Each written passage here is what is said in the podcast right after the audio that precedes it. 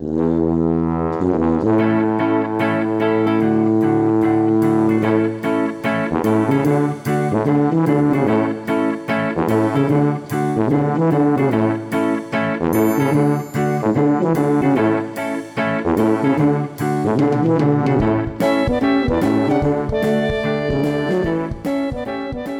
páni, dobrý deň. Vítam vás pri ďalšej epizóde viac než fitness podcastu. Moje meno je stále Jakub Bucko a na tom sa veľmi dlho nič nezmení. A dnes vám prinášam epizódu na tému ako plánujem spraviť formu na leto. Veľmi sebestredná, egocentrická epizóda, minimálne ten názov, ak, ak som sa rozhodol teda ho taký ponechať, a, alebo niečo na ten, na ten štýl, veľmi, veľmi trápne a veľmi catchy. Ale a, možno ste to zachytili niekto v minulej epizóde, možno ste to zachytili niekto na Instagrame, ale tento týždeň vlastne je pre mňa prvý týždeň energetického kalorického deficitu, kedy sa snažím behom 8 týždňov osekať, osekať tuk a udržať čo najviac svalov, možno a pravdepodobne nejaké, nejaké aj vybudovať, keďže posledné týždne som bol trošku detrenovaný kvôli zraneniu aj a vzhľadom na to, ako vyzerá väčšinou a, tréning v rámci, v rámci konca súťažnej prípravy na silový trojboj, keď tam nie je veľa objemu a, a je to skôr o sile. Do toho som hovorím nemohol trénovať, takže, takže tam, trošku som detrenovaný, čo znamená pravdepodobne, že to telo bude reagovať na, aj v energetickom deficite takže možno nejaké svaly sa mi podarí vybudovať. Minimálne s takým mindsetom budem cvičiť. To o to mi, bude, o to mi pôjde. Budem chcieť určite, určite na tréningoch to pušovať, ako by som bol v surpluse a tie svaly reálne mohol efektívne budovať. Niektorí z vás sa možno pýtajú, že prečo nahrávam epizódu o svojom deficite. No v prvom rade, pretože chcem. A v druhom rade, pretože a si myslím, že pokiaľ sa mi podarí rozumne zdokumentovať a týchto následujúcich niekoľko týždňov, tak si z toho môžu viacerí ľudia, alebo veľa ľudí si z toho môže niečo zobrať, a či už v rámci nejakých skills a konkrétnych možno typov alebo celkového nejakého prístupu, keďže a, si myslím, že som dostatočne skúsený v tom na to, aby ten deficit vyzeral relatívne rozumne ale zároveň tam boli nejaké aspekty špecifické a ja osobne, aj keď sa niečo učím alebo sa snažím niečo študovať, tak som rád, keď ovládam ako keby tie princípy a tú teóriu za tým, ale na druhej strane, keď vidím, ako to vyzerá v praxi. A to sa tak nejak budem snažiť, o, ako dokumentovať na Instagrame nasledujúci týždne, tak vám nejakým spôsobom načrtnúť v dnešnej epizóde.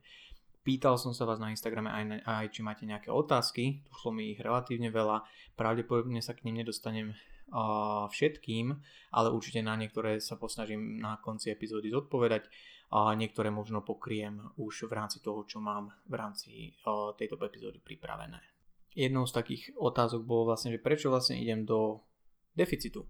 A tých dôvodov je niekoľko. A pre mňa je to relatívne špecifická záležitosť v tom, že ako tréner, ktorý pomáham a coach, ktorý pomáham ľuďom častokrát s rekompozíciou postavy, ktorej súčasťou je mnohokrát aj chudnutie a snaha o redukciu, redukciu tuku, tak veľmi rád, aspoň raz za rok, alebo povedzme raz za dva roky, keď sa pozriem na posledných 5-6 rokov, a sa snažím a nejaký, nejaký, do nejakého deficitu ísť a trošku si to zažiť a ako sa hovorí uh, v angličtine, že sharpen the saw, alebo na, na, nabrús, si, pílu, uh, aby som bol ako keby viac connected a viac uh, vedel možno prvej ruky poradiť tým ľuďom. Pretože áno, tie teoretické vedomosti sú super, uh, ale osobne si myslím, že pokiaľ človek si nezažije a možno aj pravidelne niečo sa dá zažívať, pravidelne si to nezažíva a obzvlášť v pozícii kouča, tak by som možno strádal na kvalite. Nehovorím, že každý tréner musí byť celoročne vysekaný a že musí mať rovnaké ciele každý uh, tréner ako jeho klienti, to určite nie, to, to je nereálne, ale uh, v niektorých aspektoch si myslím, že v tomto máme na Slovensku a v Česku rezervy možno, ale aj vo svete určite, že nie každý je ochotný tzv. walk the walk, hej, že kráčať po tej ceste a robiť to, čo reálne aj hlása svojim klientom a učí svojich klientov. Bohužiaľ sa nám tu vyskytol podľa mňa v posledných rokoch taký nešvár, že veľa ľudí a viac rozpráva ako koná a síce vie pekne rozprávať a písať na Instagrame, ale realite a, a v osobnom živote robia úplne opak a vlastne nie sú úplne spokojní. Ale to je na inú, inú epizódu. Takže jeden veľmi dôležitý pre mňa dôvod, prečo do deficitu idem, je ten, že chcem si tak osviežiť tie skills a rozhodol som sa, že idem do trošku agresívnejšieho deficitu, chcem reálne vidieť, koľko a akú formu som schopný spraviť za 8 týždňov, fixných 8 týždňov, potom ideme s babami na dovolenku a tam neplánujem určite dietovať. Je to nevyhnutne o tom, že chcem spraviť formu na leto. To je akože taký, že fajn bonus. Mne to ale reálne do toho makrocyklu celého veľmi pekne zapadá, že teraz pred letom mi vyšiel ten deficit, že ako keby najrozumnejší v rámci roka. A hovorím, nie je to, nie je to úplne že priorita pre mňa, a na to som asi už starý. Je to skôr taký príjemný, príjemný bonus toho, že získam nejaké skúsenosti zase nové, budem vedieť ešte viacej z prvej ruky, zase tak nejak fresh a poradiť, poradiť klientom. Chcem sa do toho trošku viacej ponoriť aj čo sa týka nejakých konkrétnych vecí, a skúšania nejakých rôznych stratégií, viac, viac si to analyzovať ten samotný deficit pre seba, aby som vedel z toho spraviť nejaké výstupy, z ktorých potom môžem robiť nejaké odporúčania, aj keď samozrejme skúsenosť jedného človeka nie je úplne relevantná, by som povedal, v tom celkovom meritku a na základe toho sa nedá extrapolovať nejaké, nejaké konkrétne rady pre všetkých alebo, alebo generalizovať. Ale ja si do, dovolím si povedať, že a viem sa na to pozrieť s určitým nadhľadom na, tú, na tú osobnú skúsenosť a identifikovať tam skôr nejaké vzorce, o ktoré mi ide reálne. Je to teda pre mňa také pripomenutie si toho, že či ešte stále dokážem relatívne komfortne schudnúť tu, keď to potrebujem rozumne a či dokážem nejakým spôsobom v sebe zobudiť tú trošku väčšiu disciplínu, čo si to vyžaduje samozrejme v tom bežnom fungovaní, či stále dokážem hovoriť tak komfortne, nie ako keď som bol mladší, pretože s tým som ja osobne nikdy nemal problém a to je možno veľmi dôležitá vec, ktorú by som mal spomenúť takto na úvod tohto podcastu, že pre mňa osobne chudnúť a celkovo deficit nebol nikdy nejaký extra veľký problém, pretože som sa do tohto celého fitness dostal z takého toho pozadia veľkej rutiny a štruktúry a skôr z takého toho kulturistického mindsetu. Nie, že by som niekedy vyzeral ako kulturista, len som chcel a teraz som si osvojoval niektoré ich praktiky, o čom som už párkrát rozprával v podcaste. A bol som taký, že relatívne striktný a zároveň mi to nerobilo problém, naopak mi to robilo radosť. Vyvolávalo to vo mne taký, taký pocit zadosť učinenia, že som bol hrdý, že si dokážem niečo odoprieť a to vo mne zostalo v zmysle toho, že nemám problém s nejakou rutinou, s nejakou štruktúrou, nemám po- problém povedať si, že teraz nebudem robiť toto a teraz sa vzdávam cieľenie tohto a teraz to vydržím, pretože takýto je ten dlhodobý cieľ. Čo není podľa mňa úplne bežné v tejto dobe, myslím, že veľa ľudí to má skôr naopak a toto je niečo, na čom z úvodu akejkoľvek snahy o chudnutie by mali a chcú pracovať. Takže ja som akože v tomto smere trošku v lepšej pozícii, čo objektívne musíme, musím povedať, lebo uh, ak to náhodou bude celé toto moje povídanie znieť ako, o, oh, deficit je hrozne easy a kto, s tým máte nejaký problém, tak ste čudný, tak nie. Čudný som skôr ja v tomto, pretože uh, to obezogénne prostredie, v ktorom žijeme a celkovo to, ako fungujeme a tá gratifikácia, ktorú prirodzene hľadáme na základe toho, ako je všetko okolo nás zostavené, nás tlačí k tomu, že áno, chudnúť nie je jednoduché, hovoriť nie, nie je jednoduché. Takže hovorím, že v tomto mám trošku výhodu a prosím, myslíte na to, keď náhodou niečo vyznie tak, že o, toto je hrozne easy. Aby som to teraz zhrnul, priorita pre mňa je zase si tak osviežiť tie skills, a osviežiť si ten mindset, a vedieť že a u, u, ubezpečiť sa v tom, že stále to tam je a viem nejakým spôsobom trošku prepnúť, a čo je pre mňa dôležité Takisto si chcem vyskúšať nejaké, nejaké protokoly v rámci tréningu v súvislosti so stravou predtým, než ich uh, niekomu predpíšem. V tom som akože dosť taký zásadový, že najprv si to chcem, chcem veci ja osobne otestovať na seba, predtým než by som ich mal posunúť niekomu, uh, bez toho, aby som uh, mu vedel možno z prvej ruky práve poradiť. A osobne ďalší taký veľký bonus pre mňa v rámci deficitu, tým, že pre mňa to nie je nejaký akože extra hustle, tak je taká určitá mental clarity a to, že sa mi lepšie pracuje, lepšie sa mi drží nejaká pracovná rutina a som o niečo produktívnejší v deficite. A čo možno je čudné, ale keď sa na tým človek reálne zamyslí, tak asi ani nie, pretože je to taký veľmi fajn kolobeh, ak to človek ustriehne, že keď sa snažíme manažovať nejak aj ten hlad, hej, aby nebol príliš veľký a vytvoriť si nejakú, nejakú rutinu, ktorá nám umožní rozumne dodržiavať ten deficit a neprekračovať ten príjem, ktorý máme nastavený, tak veľakrát je to o tom, že OK, človek sa nejakým spôsobom musí zamestnať, musí mať nejakú rutinu práve v tej práci, v nejakých povinnostiach a nemyslí le, reálne len na jedlo, lebo to je peklo, proste pokiaľ tak je človek nastavený a s tým ide do deficitu. A zároveň to, že človek o, pracuje, je produktívny, tak sa mu oveľa ľahšie dostáva do nejakého takého flow stavu, kde pracuje súvislé bloky a teda to jedlo nemusí riešiť a práve tomu nejakým spôsobom pomáha. A, takže možno je tam aj nejaký bonus pra, priamo toho deficitu, že človek není taký zajedený, alebo jak by som to povedal, pretože oveľa viacej krát sa mi stáva vo season, kedy mám skôr ja osobne väčší problém ujesť reálne všetko to jedlo, ktoré mám, keď sa snažím nabrať a, v nejakom kalorickom sur, surpluse, a tak vtedy sa mi oveľa viacej stáva, že som taký unavenejší a jednak tie, tie pracovné bloky sú proste pre, prerušované tým, že sa musím nájsť reálne, inak by som to nedojedol. A, takže to je ďalší taký bonus, ktorý pre mňa z toho krátkodob, krátkodobého obdobia ten deficit prináša. A ako som hovoril, tá, tá forma je fakt, že na nejakom reálne 3. 4. mieste, že akože ako budem vyzerať v lete. Je to nevyhnutne to, že chcem schudnúť na leto, aj keď pokiaľ to je pre niekoho, že veľká priorita číslo 1, nie je na tom nič zle. Jo, ak sa vám niekto snaží nahovoriť, že o, na čo to oné, že to potom nemáš rád svoje telo a bla bla bla pičoviny a kopnite ho do zadku a choďte, choďte iným smerom, pretože vaše ciele sú vaše ciele. Vaše priority sú vaše priority. Veľmi dobre si ich zanalizujte, a uistite sa, že je to naozaj ten skutočný dôvod, lebo veľa ľudí si myslí, že našlo ten pravý dôvod, ale v skutočnosti niečo hlbšie, možno trošku iné, možno to niekedy, niekedy vyplávajú na, na poruch veci. A, a tie motivácie, ktoré nie sú úplne správne, nie z ohľadu toho, že čo si ja o nich myslím, alebo niekto iný, čo si o nich myslí, ale že na základe niektorej motivácie nie je úplne reálne a rozumné napríklad sa snažiť chudnúť, že najprv niektoré, niektoré psychologické záležitosti treba vyriešiť a tak ďalej. Hej, pokiaľ ja chudnem iba preto, že som celý, tý, celý život proste mám nízke sebavedomie a dúfam, že deficit mi ho zdvihne a že už sa budem konečne cítiť dobre, tak nie, to, ten deficit nespraví a sú tam práve pravdepodobne iné issues a možno nejaké traumy a veci, ktoré treba ideálne riešiť s odborníkom a ja vám garantujem, že pokiaľ si tieto veci v týchto prípadoch zoradíte v správnej postupnosti, tak to chudnutie bude na konci dňa oveľa jednoduchšie. Takže to len taká, taká side note k tým prioritám a motivácii. A na záver tohto úvodu a teraz sa môžeme pustiť možno už do viacej konkrétnejších vecí.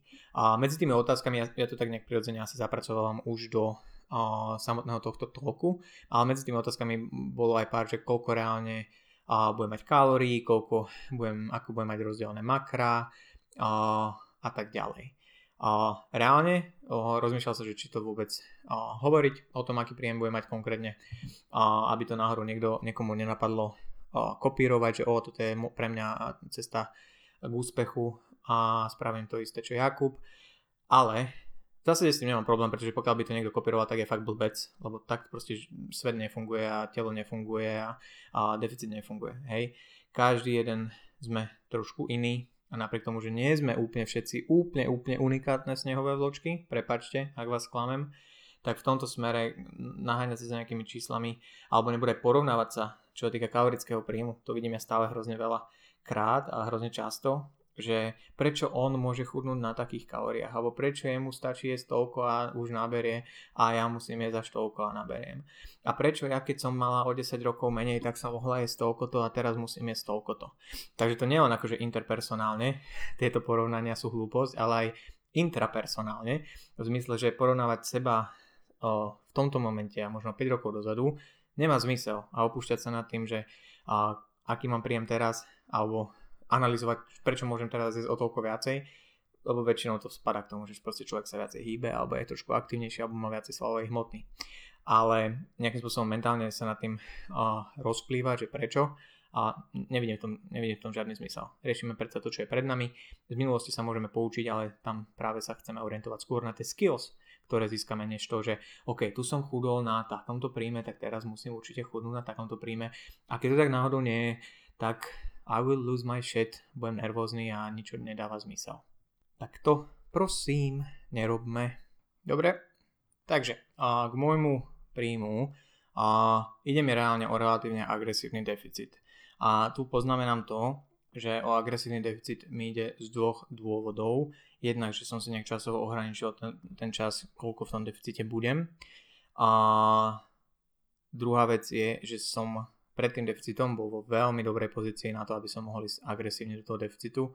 V zmysle, že som bol veľmi dlho na vysokom príjme a držal som si relatívne vysokú váhu. Povedal by som, že váhu, ktorá mi je a hmotnosť, ktorá mi je neúplne prirodzená, vyššie ako je možno môj nejaký settling point, kde to telo chce regulérne byť, takže ten agresívny deficit mi reálne nevadí.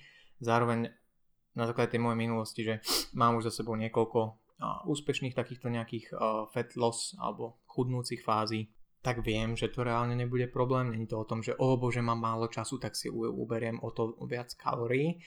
A veľmi dôležitý dôvod je ten, že ja mám overall relatívne vysoký príjem. Hej, že pre mňa ten, ten udržiavací príjem je proste 3000 kalórií a viac, k čomu veľká väčšina mojich klientiek nepričuchne, asi že nikdy, pokiaľ to nie sú nejaké refeedy alebo tak, čisto len z toho hľadiska, že proste tá, tá, to ženské telo po väčšine potrebuje a menej tej energie. A teda sa chcem trolinku viacej priblížiť k tomu, ako oni day to day fungujú, čo sa týka sacharidov, tukov. Neznamená, neznamená to, že teraz idem jesť ako žena, to by nebolo rozumné ani z hľadiska nejakého udržania svalovej hmoty a teď.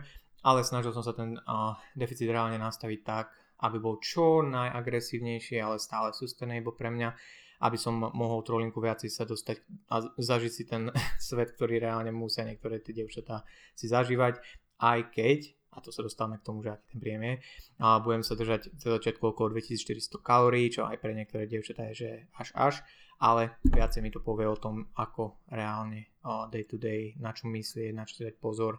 Chcem sa trolinku viacej zamerať napríklad na to, že ako si budem robiť jedlo vopred na viac dní, nejaké, nejaké nové recepty a ideas, získať nejaké nové nápady, ktoré potom zase budem môcť posúvať klientom. Jo, takže keď naozaj hovorím, že idem do deficitu preto, aby som bol lepší coach, tak mám reálne plán, ako tie skills potom proste využiť a, manifestovať do nejakého produktívneho výstupu uh, pre členov týmu, ktorý, ktorý väčšina, väčšina môjho týmu sú, sú dievčatá. Takže uh, okolo 2400 kalórií, okolo 220 gramov bielkovín, 260-250 gramov carbs a približne 65 gramov tuku s tým, že tento úvodný týždeň, pretože teraz je štvrtok, v pondelok som s deficitom začal a sa tak nejak hľadám, chcem, nehal som tomu taký relatívne voľný priebeh v zmysle toho, že kam budem inklinovať, čo sa týka kompozície tých celkových makier. Ja overall preferujem viacej uh, high carb a low fat uh, setup uh, diety a stravy celkovo aj, aj v off-season.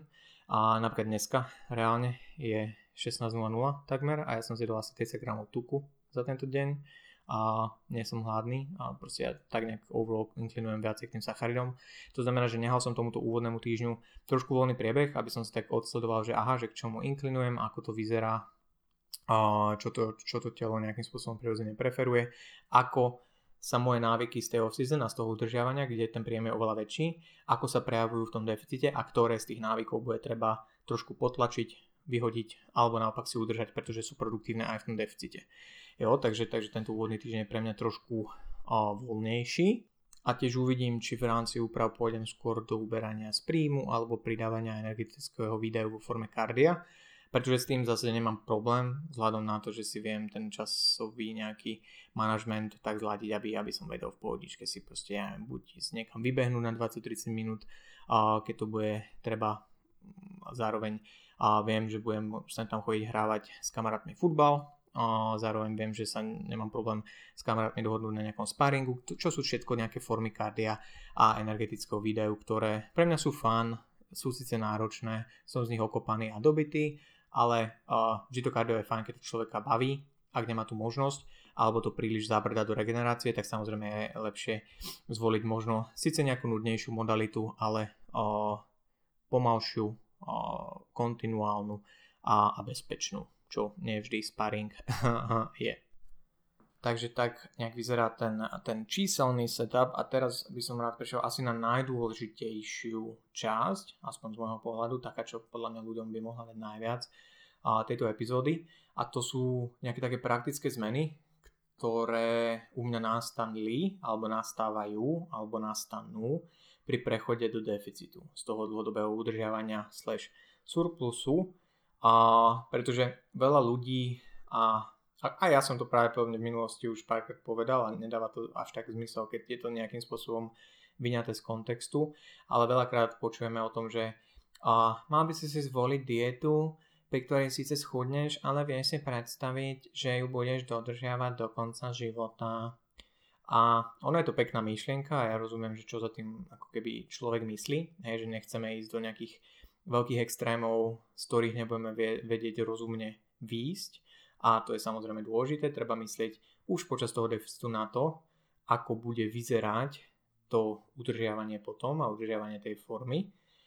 Ale zároveň to podľa mňa posledné roky viedlo k takému trendu a k takému až strachu ľudí nejakým spôsobom povedať v tom deficite si, že OK, teraz idem cieľne chudnúť nejaký čas, urobím toto inak.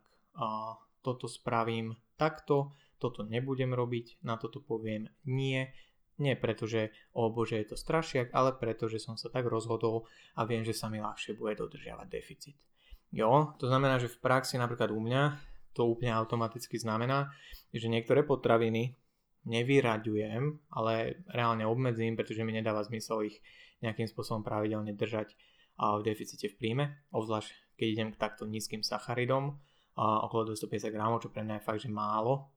Reálne som chudol a robil formu aj na 380 gramov sacharidov v minulosti, a takže viem, že je to o niečo menej ako reálne by som mohol ten deficit začínať, ale napríklad hej, že pre mňa ja milujem napríklad cestoviny. Oh, goddamn, aj, m- m- veľmi, veľmi rád cestoviny, ale viem, že v tom deficite jednoducho, ak si ich dám, tak to musí byť fakt buď, že a cieľene budem vedieť, že OK, tento deň nebudem stíhať príliš veľa jesť, budem mať veľa práce a budem musieť nejak do, dotiahnuť tie, tie sacharidy.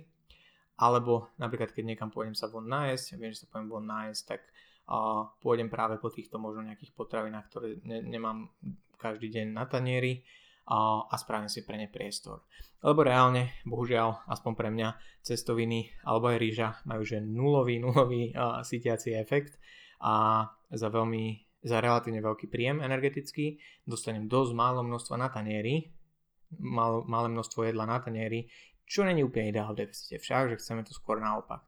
To znamená, že zase napríklad vo season na surpluse a vôbec neviem zemiaky. Napriek tomu, že ich mám akože veľmi, veľmi rád, no vôbec, veľmi málo. Nechce sa mi ich krájať, poviem vám ako to je, nechce sa mi ich krájať a čistiť a zároveň musím ísť jesť hrozne veľa, aby som dohnal tie carbs, ktoré potrebujem. Lebo zase tam je to, že trošku väčší objem jedla a menej carbs. Všakže. Takže ono sa to s tými seasons takto podľa mňa prirodzene mení. Hej, že to není pre mňa, že to od teraz sa idem obmedzovať. Pre mňa je to proste prirodzená súčasť toho, že prechádzam nejakým spôsobom do deficitu. A pevne verím, že aj keď ten deficit skončí od tých 8 týždňov, tak cestoviny aj ryža ešte stále budú existovať. A tým pádom môžem pokojne spávať, že mi nič neujde. Neznamená to, že nebudem mať za najbližšie 2 mesiace cestoviny alebo rýžu. Jo? Neznamená to, že nemôžete schudnúť, ak jete cestoviny a rýžu. Zase, hej, legal disclaimer. Toto je o tom, že aké potraviny musíš vyradiť a teda. To je len, že nebojme sa možno troliš, trolinku ako keby sa zakusnúť v niektorých veciach, ktoré vieme, že nám úplne nevyhovujú v tom deficite. Niekomu tá, napríklad, hej, tá rýža úplne vyhovuje, že si ju dá, síce menšiu porciu, ale majú tak rád, že sa po nej cíti síty a teda pre mňa už aj tými skúsenostiami, ktoré mám z úplných rokov, viem, že je oveľa lepšie, keď si proste spravím zemiaky, mesko, veľa zeleniny a som síty, jo, a som spokojný. A nemusím vymýšľať to, že o bože, ale ja mám rád cestoviny, tak si dám cestoviny, daj si, hej. A potom, potom rieš tie následky, ak nejaké budú, v zmysle toho, či budeš hladnejšie alebo nie. Zároveň rovno prirodzene prejdem na ďalší bod, ktorý je podľa mňa veľmi dôležitý pre tým deficitom a to je to, že počítam s tým, že budem hladný. Jo. Napriek tomu, že nechcem ísť do tak veľkého deficitu a začať tak, že som extrémne hladný a tu oblizujem a obhryzam omietku v pracovni, tak zároveň počítam s tým, že ten hlad príde. Jo. A nemyslím tým úplne to, že akýkoľvek hlad je úplne super a musíš ho milovať a že ak nie si hladný, tak tvoj život nemá zmysel. Dobre, aby sme to náhodou neotáčali do zase nejakého zlého kontextu. Pre mňa to len znamená to, že nebudem sa opúšťať nad tým, že som hladný. Pokiaľ to nebude taký hlad, a to mám akože jedinú takú že červenú čiaru, cez ktorú nie som ochotný ísť, je, že pokiaľ ten hlad nebude tak veľký, že mi bude kaziť sústredenie na prácu alebo výkon na tréningu. To znamená, že to sú pre mňa také dve veľké priority, čo sa hladu týka. Overall mi hlad počas dňa nejaký povedzme na nejakej škále sítosti, kedy jedna je extrémny hlad, hej, ktorý si nejedol 2 dní, 10 je extrémna sítosť, že som zjedol 3 krát viac jedla, ako som potreboval, tak nevadí mi držať sa nejaký čas v rámci dňa na nejakej trojke, štyrke, ak už by to prechádzalo do nejakej 2 z 10 úrovne, pravdepodobne je to práve ten hlad, ktorý mi už trochu za, zabrda do sústredenia a to je pre mňa moment, kedy pravdepodobne na 90% som zle zmanažoval rozdelenie jedla v rámci, v rámci dňa. Hej, lebo osobne si myslím, a to nemám nejak potvrdené, ale tak mi to vychádza, že taký nejaký hlad, hej, že 2 z 10 a konštantný, by človek nemal zažívať úplne v deficite takom rozumnom, pokiaľ už sa asi bavíme o nejakom predsúťažnom kulturistovi, hej, pár týždňov do, do konca súťaže, tak tam už samozrejme to je náročnejšie. Tam už veľakrát a vieme, vieme, že tí kulturisti majú problém aj so spánkom, či už kvôli hladu, alebo proste to telo je tak vycicané, že vlastne ani nespí. Takže to už sú také, že extrémy, ale uh, overall tie 3, 4 z 10 uh, je pre mňa taká hranica na nejakej subjektívnej stupnice sítosti a z 10 bodov, uh, kde ešte viem v pohode fungovať a nepoviem, že je to príjemné, ale idem do toho s tým, do celého tohto bloku uh, chudnutia, že s tým jednoducho počítam a viem, že to príde a nie som ochotný uh, míňať mentálnu energiu na to, že sa nad tým budem opúšťať reálne. Čo možno to znie ako, že o, ty si aký boss, že ty sa neopúšťať nad hľadom, čože? A dúfam, že nie, lebo to je hrozne, keď niečo tak znie, ale reálne hrozne veľa ľudí podľa mňa a k tomu hľadu ako takému nemá úplne dobrý vzťah v zmysle, že si myslí, že ak sú trošku hladní v deficite, takže niečo je zlé, hrozne to prežívajú, milia si potom taký, že hlad s chuťami a myslia si, že akýkoľvek hlad je proste negatívny, hej, a hlad ako taký vnímajú ako niečo negatívne. A samozrejme, on je to signál, hej, fyziologický signál, ktorý nám hovorí, aby sme sa išli nájsť.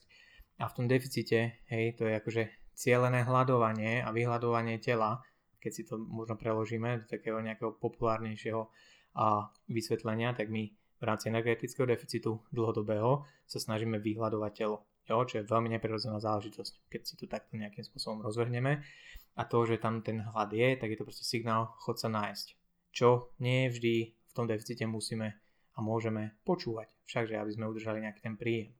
Pokiaľ sa snažíme o nejaké udržanie hmotnosti alebo len taký nejaký lifestyleový režim, zdravý životný štýl, tak samozrejme riadiť sa nejakými pocitmi hladmu, hladu, ísť nájsť, keď začíname byť hladní, nie je možno do úplného prasknutia. Sú veľmi rozumné stratégie, ale hovorím, deficit je trolinku špecifický, trolinku iný, treba s tým počítať. Myslím si, že veľmi veľa ľuďom by to pomohlo, kebyže idú, dobre, toto je deň 1 a asi niekde príde hlad a som s tým v pohode. Ďalšia vec, ktorá sa u mňa trolinku zmení v porovnaní s udržiavacou fázou, teraz prechodom do deficitu, je trolinku a presnejšie trekovanie jedla. To znamená, že ak zaraďujem nejaké nové potraviny alebo, alebo je, potraviny a jedla, ktoré som dlhšie nejedol, tak si ich snažím minimálne z začiatku trekovať priamo v MyFitnessPal veľmi precízne, aby som si potom udrž- ušetril prácu na všetky tie následujúce týždne. To znamená, že si nahážem nejaké jedla, ktoré jedávam pravidelne, odvážim si všetko, čo sa dá, aby som potom napríklad si nemusel každú lyžičku oleja vážiť, odvážim si ju raz, neujebávam, že je to lyžička, keď sú to tri alebo obrovská lyžica zrazu, hej, keď niekto z čajovej lyžičky zoberie žúfaniu z polievky zrazu na arašidové maslo, to nie je jedna a tá istá lyžička Takže samozrejme chceme byť objektívni, ak si chceme takto nejakým spôsobom uľahčiť trekovanie, ale minimálne z začiatku a pri tom prechode do toho deficitu som ja v tomto trolinku presnejší, vážim si viacej veci a zase napriek tomu, že mňa už táto práca živí niekoľko rokov, tak vždy si osviežím trošku nejaké, nejaké veci, naučím sa nové veci tým, že začnem a presnejšie si trekovať to jedlo v zmysle toho, že OK, aké, aké potraviny toto obsahujú, toto a tým pádom viem o to lepšie napríklad aj v bežnej konverzácii niekomu poradiť alebo sa orientovať v rámci toho, že niekto sa ma opýta, koľko máme z tohto, tohto, tak áno, môžem mu povedať, že vieš čo, vypočítaj si to, pozri to tu alebo mu to poviem z hlavy, pretože som si to práve zažil a trošku si osviežím tie vedomosti. Takže pre mňa je to vždy, hovorím, veľmi produktívna a príjemná časť roka alebo nejakej dvojročnice, trojročnice a nejaký, nejaký takýto deficit. Takže presnejšie trekovanie. Jo, to je pre mňa taká, taká drobná zmena, lebo nepoviem, že by som si nepresne trekoval v rámci off-season a mal som tam aj nejaké dni, kedy som si zapísal napríklad len bielkoviny, aby som vedel, či som ich hitol. Posledné týždne napríklad, keď som po súťaži si len držal váhu, tak som si trekoval len bielkoviny a snažil sa držať si hmotnosť, čo sa mi darilo a vo season zase, keď som niečo dojedol pomalej a vedel som, že dobre, toto bude asi 100 kalórií navyše, tak som si to niekedy nedotrekoval, ale vedel som a počítal som s tým, že dobre, toto má hodiť do takéhoto jemného surplusu, v ktorom aj tak chcem byť a tak ďalej. Čo je vlastne, to sa dostávam k ďalšej veci, ktorú som ani nemal napísanú a nedojedávam pomalej teraz veci, čo som zistil, že vlastne vôbec nie je problém, pretože ak 6-ročné dieťa nezie ňoky s makom a cukrom, hádajte, čo sa dá urobiť. Dajú sa odložiť na ďalší deň do chladničky a to dieťa sa teší dvakrát, pretože aj ďalší deň má na olovrant porciu ňokov s makom. Mnoho rodičov podľa mňa e, na túto vec ešte neprišlo a majú tendenciu všetko dojedať a veľakrát podľa mňa sa snažíme presvedčiť sami seba, že to robíme pre tie deti, ale reálne je to taký zvyk, že to proste hodíme do seba, aby sme s tým nemali ďalšiu starosť. Takže prosím, ak niekto z poslucháčov má deti a máte tendenciu aj v deficite všetko po nich dojedať, nebudete sa im to odložiť na ďalší deň, učite ich nevyhadzovať jedlo a vám to nedojebe trekovania a nemusíte nad tým rozmýšľať. Tadá! čo plynulo prechádzam do ďalšieho bodu a to je určite vytvorenie si štruktúry, o, takej nanovo štruktúry. Myslím, že v tom deficite a na to mám aj tento úvodný týždeň, že sa trošku pozorujem, kedy mám tendenciu byť hladnejší, kedy mi ten hlad nevadí, a či potrebujem byť najedený na tréningu, aby mi neklesal výkon pri týchto sacharidoch, alebo naopak, či som hladný po tréningu, kedy musím to doplniť a do tela si to žiada. A na to ja využívam tento úvodný týždeň. O, s klientami napríklad to riešim priebežne, niekedy sa to mení z fázy na fázu. To znamená, že uh, ne, nezabúdajte si vytvoriť štruktúru. Hej, ten prechod do toho deficitu je podľa mňa v tomto veľmi dôležité si urobiť nejakú rutinu a nejakým spôsobom odsledovať, že dobre, tohto keď sa budem držať, tak pravdepodobne to nebude až také peklo, ako by to mohlo byť. Ha, ha, ha. Takže veci ako rozloženie makier do jednotlivých jedál, a kedy potrebujem možno objemnejšie jedlo, naopak kedy potrebujem a kedy mi stačí trošku menej objemné jedlo alebo len nejaký snack, a kedy potrebujem kam smerovať carbs, čo sa týka výkonu, pretože to je pre mňa veľmi, veľmi dôležité v rámci deficitu, obzvlášť takéhoto agresívnejšieho, je aby som na tom tréningu, v tom gyme, pri tom silovom tréningu mohol podať stále 100% výkon. A pokiaľ to znamená, že musím riešiť, aké jedlo si dám predtým, tak to budem riešiť. Pokiaľ to znamená, že si odsledujem, že keď si dám toto po tréningu, som na ďalší deň menej rozbitý alebo viacej rozbitý.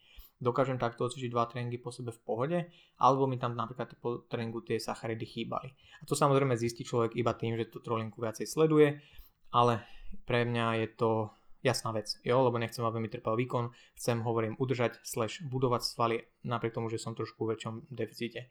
Taký je, taký je môj aim a jediná vec, ktorá by mi mohla skaziť deficit, je, že by som si neužíval tréningy. A to je asi jediná vec, ktorej sa v úvodzovkách bojím a na ktorú si dávam sakra pozor, aby ten tréning a, a ten výkon bol stále taký, aby som bol spokojný ja osobne.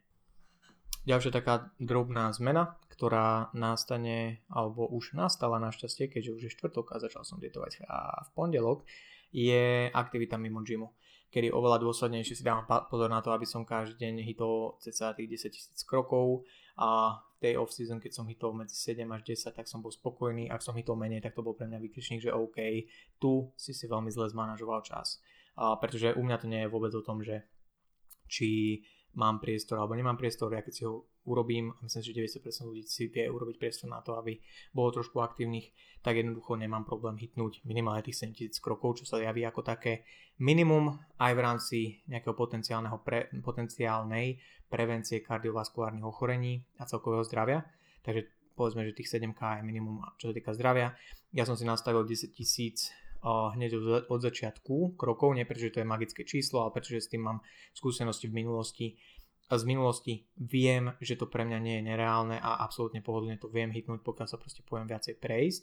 A jedna zmena v porovnaní s minuloročným deficitom, kedy som vlastne tiež, mi to vyšlo, že pred letom som dietoval, respektíve aj počas leta, a som bol v takom nejakom deficite prirodzenom, tak je tá, že sa oveľa menej hýbem prirodzene. To znamená, že viacej sedím za počítačom, a mám menej tréningov osobných s klientami, a, takže musím trolinku viacej na to myslieť, musím sa viacej snažiť, aby som tie kroky dobehol. Napríklad dnes to pre mňa bolo o tom, že o 11. do obeda som mal presne 0 krokov, lebo som od rána sedel za počítačom. Takže som sa musel zobrať, ísť na 3 hodinu sa prejsť do Vinohradov, čo mi úplne že pomohlo s tým trošku vyčistiť hlavu. Není to o tom len, že človek naháňa kroky. Veľa ľudí v rámci tejto aktivity podľa mňa robí chybu v tom, že to vníma iba ako naháňanie krokov. Iba ako nejaké číslo, ktoré musia hitnúť a ktoré si musia odškrtnúť a úplne zabúdajú nejakým spôsobom alebo časom zabudnú na tú nejakú pozitívnu stránku toho, že kokos však sme na vzduchu, môžem sa ísť prejsť, môžem trošku popremýšľať nad vecami, životom, prácou, rodinou, vyčistiť si hlavu a možno generovať nejaké nápady. Ja osobne to mám vždy tak, že proste na tých a, prechádzkach sa bavím sám so sebou a, po väčšine a, iba v hlave, niekedy aj naozaj. A, a, a konzultujem sám so sebou niektoré veci pracovné, niektoré veci a, osobné a, a reálne je to niečo, na čo sa teším, hej, že OK, idem sa prejsť, nie je to pre mňa, že kokos, musím sa prejsť, ale poviem aj Erike koľkokrát, prosím, poďme sa prejsť, ideme sa prejsť, a tak, takisto je to dobre padne, keď sme proste za, zalazení za počítačom väčšinu dňa, pretože, ak by to náhodou niekto nevedel, online coaching je síce super, ale je to office work, je to práca kancelárska, že reálne človek sedí za počítačom, nie je to až tak veľmi fitness pre toho coacha, jo, takže v tomto smere tiež zase trolinku viac viem pochopiť a dostať sa do hlavy a do toho fungovania klientom, ktorí proste nemajú až tak aktívnu prácu a musia viacej si to manažovať. A zároveň mám čisté svedomie, keď niekomu poviem, že dobre, že máš robotu, ktorá ťa nutí sedieť za, za, za počítačom, dá sa to aj napriek tomu byť aktívnejší, spraviť progres, pretože viem, že si to zažívam a že to není o tom, že dobre, som tréner, čo má ja 7 tréningov osobných za deň, kde už len počas tých a o 12. má 9000, 10 tisíc krokov. Hej, ak taký človek hovorí mamičke s tromi deťmi, ktorá ešte robí 10 hodín ja v práci, sedí za počítačom, že chod sa prejsť, to není úplne reálne však, že to je trošku pokrytectvo. Takže mne to len dáva taký pokoj na duši, že dobre, keď takto nejakým spôsobom fungujem, viem, že sa to dá, viem, čo to obnáša, viem, že áno, treba si na to nájsť čas, takže objektívne treba zhodnotiť, či na to ten človek čas má alebo nie a potom možno hľadať iné stratégie, ale hovorím v 90% prípadoch a pre väčšinu ľudí tých 9-10 tisíc krokov denne hitnúť nie je problém.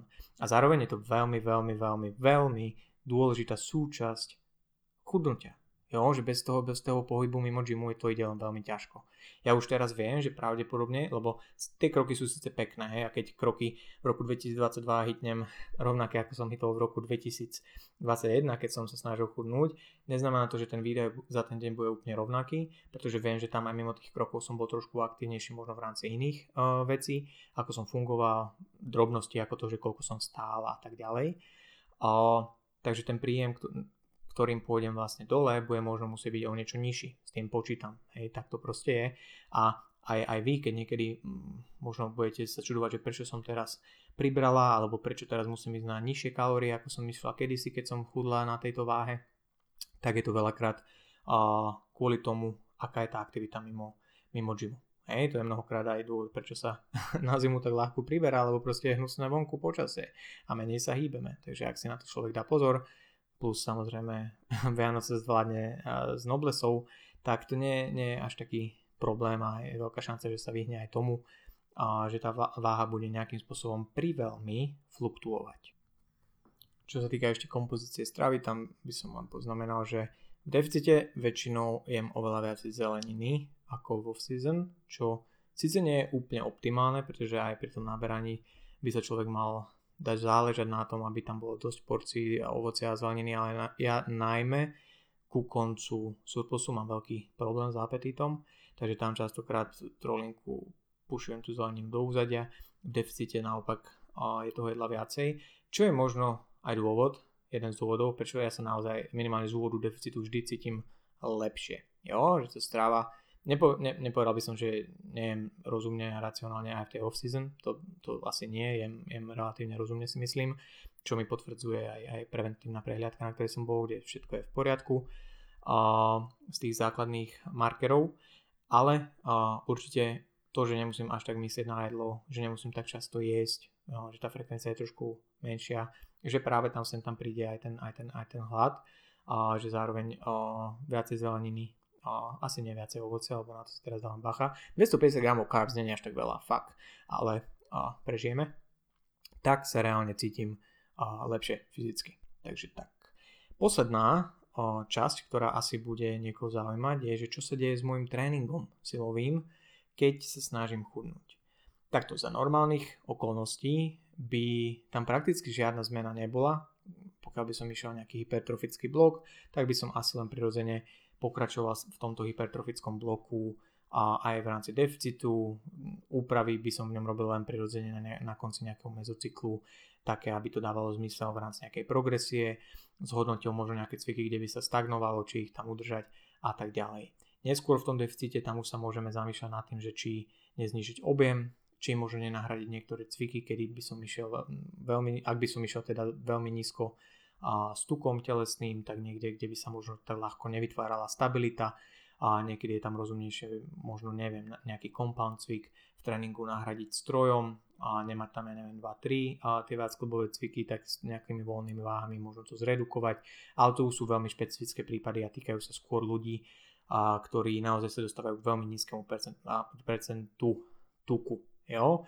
Ja tým, že by som chcel ísť tak pol kilo až 0,8 kg za týždeň dole. Nepovedal by som, že sa dostanem k veľmi nízkym, nízkym percentám tuku. Sám som zvedavý. Hovorím, že ne, ne, nejde, to, nejde pre mňa úplne uh, o to, ako ďaleko sa dostanem alebo ako nízko sa dostanem s tukom a že by som mal konkrétny cieľ, kam sa musím dostať, že by som tam mal neviem, nejakú súťaž alebo že fote niekde chcem vyzerať tak a tak a musím vyzerať tak a tak. Je to vyslovene len, len taký, taký rozmar 8 týždňový, kedy chcem byť disciplinovaný a uvidím, čo to prinesie, aké ovocie. Takže späť k tréningu, ten by som za normálnych okolností nemenil.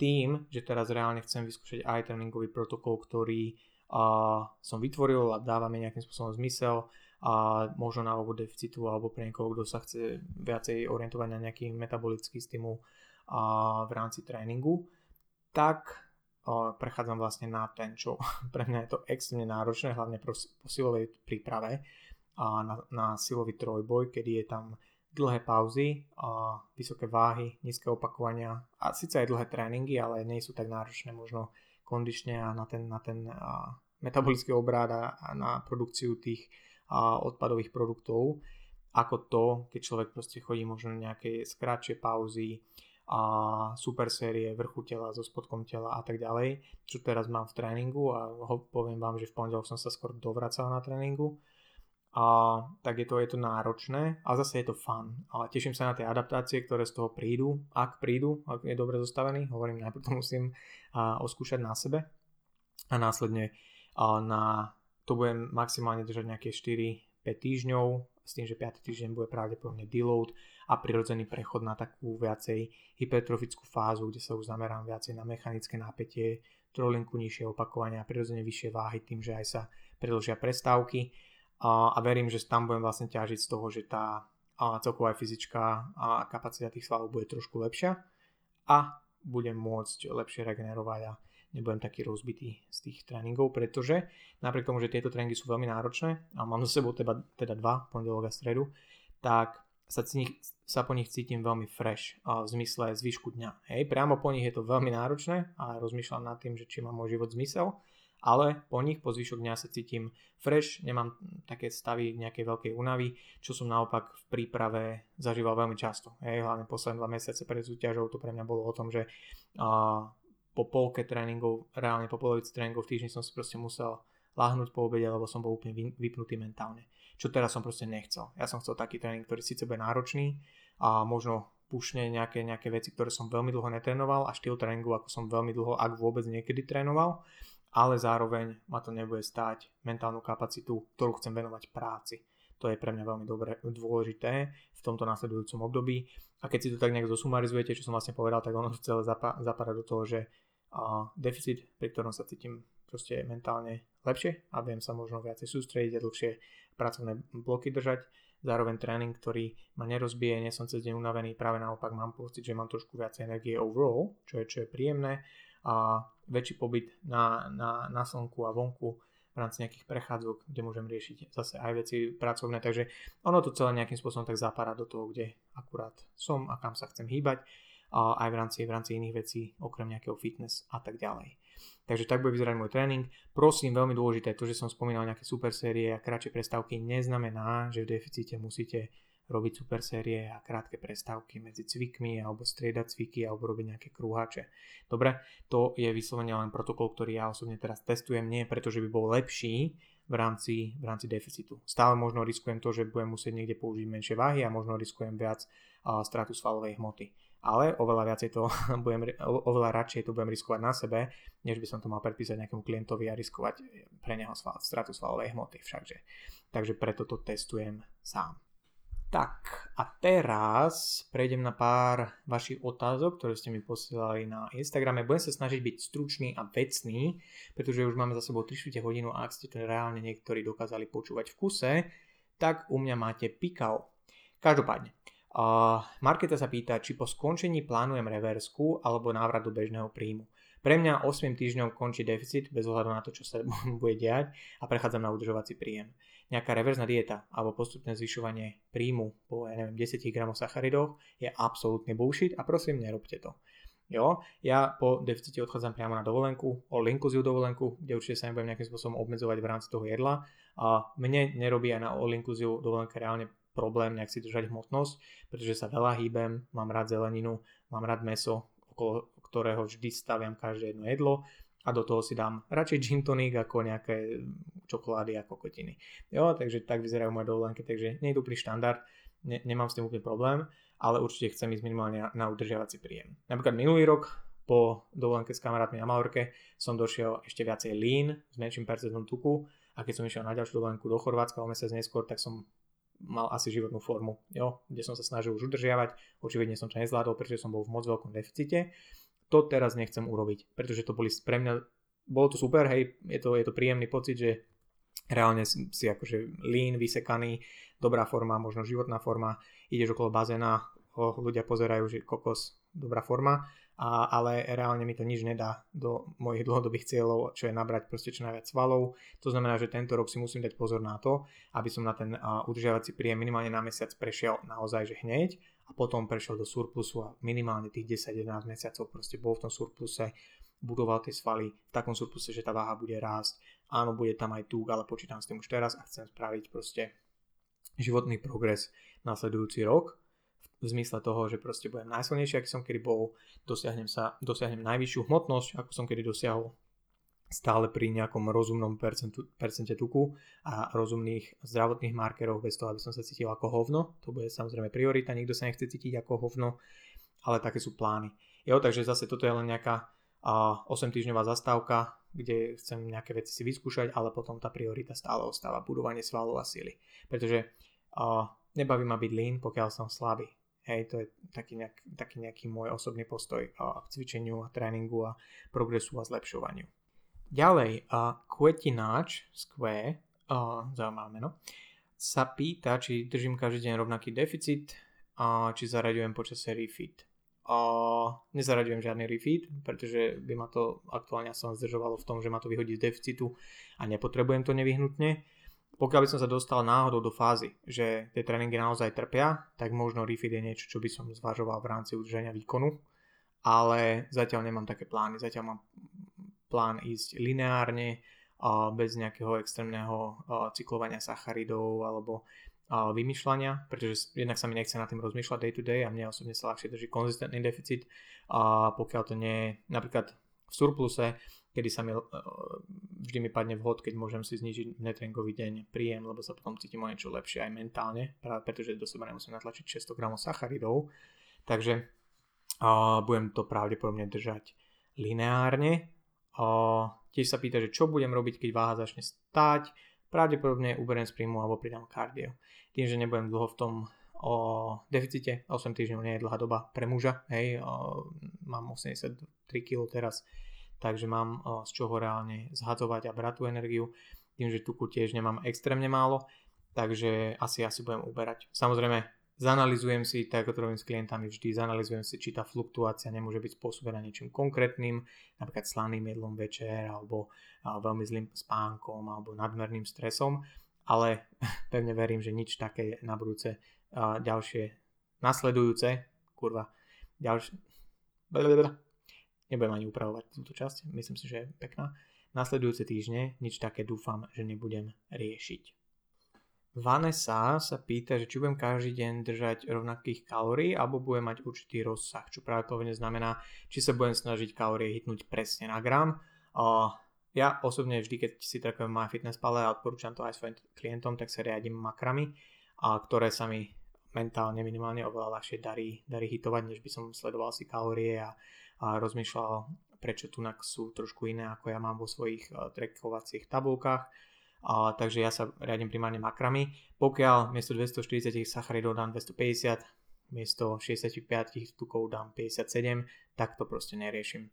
Väčšinou tieto prirodzené fluktuácie v rámci týždňa sa aj tak nejakým spôsobom vyrovnajú a ten priemer je rovnaký. Čo neznamená, že je vždy dobré orientovať sa iba na priemer, pretože akože v rámci týždňa tých makier a kalórií, pretože veľakrát ľudia to využívajú na nejakú kompenzáciu, že sa prežerú jak svine a potom sa snažia ubrať, že o, veď ten priemer, dobehne, priemer dobehnem a vyrovnám a to väčšinou štartuje nejaký taký cyklický binge a nie je úplne dobrý kolobeh. Ale o, pokiaľ niekto sa na to vie pozrieť racionálne, tak chápe, že tieto bežné fluktuácie sú absolútne normálne. Jediné, čo sa budem snažiť držať konštantné sú bielkoviny, pretože tam nejaká fluktuácia nemá úplne význam. Hneď v útorok som zabudol na večeru zjesť proteínový puding, lebo som zaspal a mal som o 15 alebo 20 bielkovín menej. Takže to bola asi taká moja fluktuácia tiež aj v bielkovinách.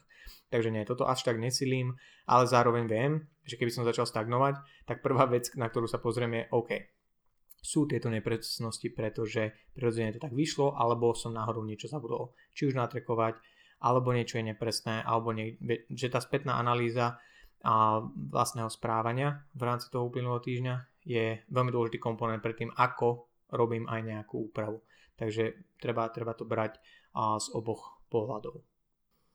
Andrej sa pýta, aký má vplyv kalorický deficit na športový výkon z dlhodobého hľadiska. Keby som mal odpovedať jedným slovom, tak by som asi povedal, že negatívny, ale v rámci, v rámci overall kontextu je dôležité povedať, že záleží od toho, aký veľký kalorický deficit, aj o aký šport podľa mňa sa, sa jedná, a ako je nastavený mentálne ten športovec alebo atlet, či to dokáže zvládať s trošku väčšou noblesou, alebo akékoľvek obmedzovanie jedlo je pre neho nejaká psychologická traumáž. to je nie úplne dobrý mindset pre športovca obzvlášť. A, a tiež ak som nepovedal náhodou, že ako dlhý deficit, tak aký agresívny deficit. Jo, lebo čím je agresívnejší, tým je to samozrejme a to môže viacej zabrnúť do toho výkonu. Ja idem do agresívneho deficitu, zároveň ale trošku mením štýl tréningu, čo mi v rámci takej nejakej nova, nováčikovskej a nováčikovského potenciálu v rámci konkrétneho typu tréningu a tréningového protokolu ponúka asi možnosť progresovať tak umelo v rámci toho, že si zvyknem na, tie, na to tréningové zaťaženie ale na konci dňa zase bude len dôležité pre mňa to, že či tá forma bude zodpovedať tomu, že som udržal svaly alebo nie. To znamená, že ako hovorím, preto to testujem ja osobne na sebe, počítam s tým, že ten agresívny deficit môže mať negatívny vplyv na výkon a preto si dávam veľký pozor na to, ako budem časovať jedlo okolo tréningu, aby som si čím skôr behom tohto týždňa vychytal, ktoré jedlá mi sedia pred tréningom po tréningu, až potom riešim napríklad také veci, ako že o, keby som toto si nedal a dal si to tam, tak nebudem menej hladný, pretože tá výkonnosť na tréningu je pre mňa dôležitejšia ako ten a manažment toho hladu. To je veľa, veľakrát proste až tak nezdravo to ľudia riešia a snažia sa hacknúť tento hlad v tom deficite, čo len zvyšuje ich food focus a to ako riešia, proste kalórie, makra, ako to môžem prehodiť, tu si našľahám 800 tisíc ml bielok do kaše, aby som mala celý, celú vaňu o, oatmealu a, a, a kokotiny čo hovorím, že len zvyšuje ten food focus a paradoxne napriek tomu, že objem jedla môže byť väčší a v teoretickej rovine by to malo pomôcť s hladom, tak ten hlad a chute na kokotiny sú ešte väčšie, jo? lebo to proste hrozne riešia. Takže to som trošku odbočil asi od tvojej otázky, Andrej, ale určite overall môže mať negatívny ten deficit a dopad na športový výkon a treba sa veľmi rozumne zamerať na to, že kde chceme ten deficit dať do toho celkového makrocyklu a nejakého tréningového roku, povedzme, a aby to dávalo zmysel. Napríklad niektoré dievčatá, ktoré súťažia u mňa v týme a teraz skončili sezónu a ďalšia sezóna bude, alebo ďalšia časť sezóny bude práve plne v septembri, oktobri, novembri povedzme. Takže ak niektoré z nich chceli trochu chudnúť, tak chudneme teraz. Teraz sme v nejakom deficite, teraz chceme spraviť nejaký progres, aby sme potom už do súťaže mohli sa držať váhu a zároveň podporovať maximálne výkon, pretože sa nedá spoliehať na to, že v tom energetickom deficite by sme vo season spravili maximálny progres. To je, to je veľmi dôležité. Jo? Takže asi tak. A jop, that's it. Boli tam ešte samozrejme viaceré otázočky, ale niektoré z nich som pokryl v rámci týchto 55 minút, takže ak ste počúvali, tak odpovede nájdete. Niektoré tie otázky sa vôbec netýkali môjho deficitu a rád na ne zodpoviem, keď tak v rámci nejakého Q&A na Instagrame alebo Q&A podcastu, ktorý tiež budem, tiež budem nahrávať. Takže tak. Dobre deti, a dúfam, že vám, napriek tomu, že som rozprával o svojom deficite, niečo tento podcast dal, a že ste si niečo z tej epizódy zobrali. Ak náhodou tiež plánujete chudnúť na leto, alebo za, plánujete začať s deficitom, alebo už ste v deficite, verím, že ste si z toho niečo, niečo vzali. Ak áno, prosím, dajte mi vedieť, kľudne na Instagrame. Ja, ja som vždy rád za váš feedback, uh, nie len v zmysle toho, že o, pochval ma a aký super podcast. Uh, samozrejme to je tiež milé, ale skôr mi ide o to, že viem, že to má význam reálne tie, tie epizódy a že uh, to počúvate, že nad tým rozmýšľate, alebo hrozne veľa krát a bohužiaľ tá doba tomu aj tak praje a tlačí nás k tomu, že konzumujeme nejaký content, počúvame nejaký content, čítame aj nejaké články, niekedy čítame nejaké knihy, ale vlastne my si z toho ne, ne, neberieme, pretože nie sme schopní a ochotní nad tým možno viac rozmýšľať aj potom, spraviť si z toho možno nejaké poznámky, rozmýšľať, ako to aplikujem do svojho života, nejakú túto vec, alebo túto vec, alebo tamtú vec. A sa z toho niekedy stáva fakt, a to vidíte na Instagrame, tie reels a kokotiny, čo proste človek dokáže 30 sekúnd držať pozornosť a potom už je zase niekde inde. A nepraje to úplne tomu, aby sme, aby sme si brali čo najviac. Takže a ja verím, že tí z vás, ktorí počúvate tento podcast, keďže povedzme, že sa snažím byť nejakým spôsobom edukačný, tak si z toho dokážete zobrať, čo sa dá. A ak si z toho niečo reálne zoberiete, nebojte sa mi napísať na Instagrame. Rád, rád s vami pokecám, ak by ste mali ešte nejaké ďalšie otázky a v rámci niečoho, čo som, čo som zmienil, tak sa kľudne pýtajte. A to je odo mňa všetko. Ak sa rozhodnete podcast dielať, minimálne s vašou mamou, tak budem veľmi rád, pretože mamy sú super. Takže ahojte. Pa, pa.